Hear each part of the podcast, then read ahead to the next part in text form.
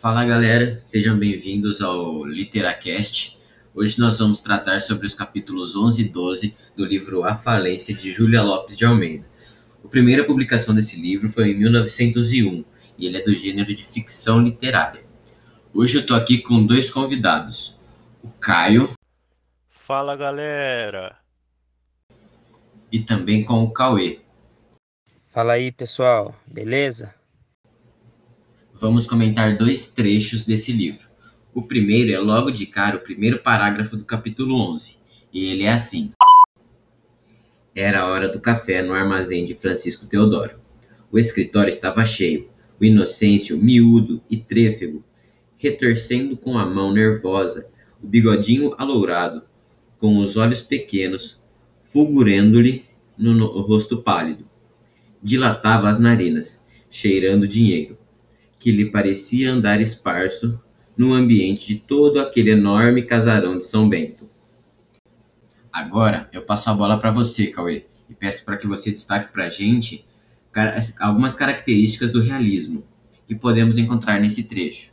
Então, nesse trecho que o Theo acabou de ler, podemos observar duas características. A primeira característica é a linguagem descritiva, que fica bastante evidente, já que ela dá bastante detalhes. E a segunda característica é que ele aborda um momento social, que é a hora do café. Bela análise, Cauê. Agora eu vou ler o nosso segundo trecho, que faz parte do capítulo 12. Só que agora eu vou chamar o Caio para fazer a análise dele depois pra gente. O trecho é assim: A vantagem deles é outra. Veem melhor e fazem a tempo as suas especulações podem ter medo de fantasmas, mas não têm medo de negócios. Especular com inteligência, ganhar boladas gordas, encher as mãos, que é para isso que tem as grandes. De libras esterlinas. Eis para o que o inglês nasce e se desenvolve. Agora, fala pra gente, Caio, quais são as características do realismo que você conseguiu encontrar nesse trecho? Então, cara, é, o que eu mais percebi, o que mais me chama a atenção é uma fala materialista pois ela fala muito do dinheiro envolvido nos negócios, sabe?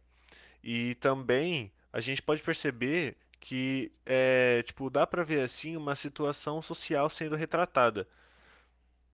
Boa, Caio. Realmente foi importante destacar as características que tanto você como o Cauê destacaram. Bom, nosso Literacast de hoje vai ficando por aqui. Foi curto, porém foi bom. Espero que todos vocês tenham gostado e até a próxima, pessoal.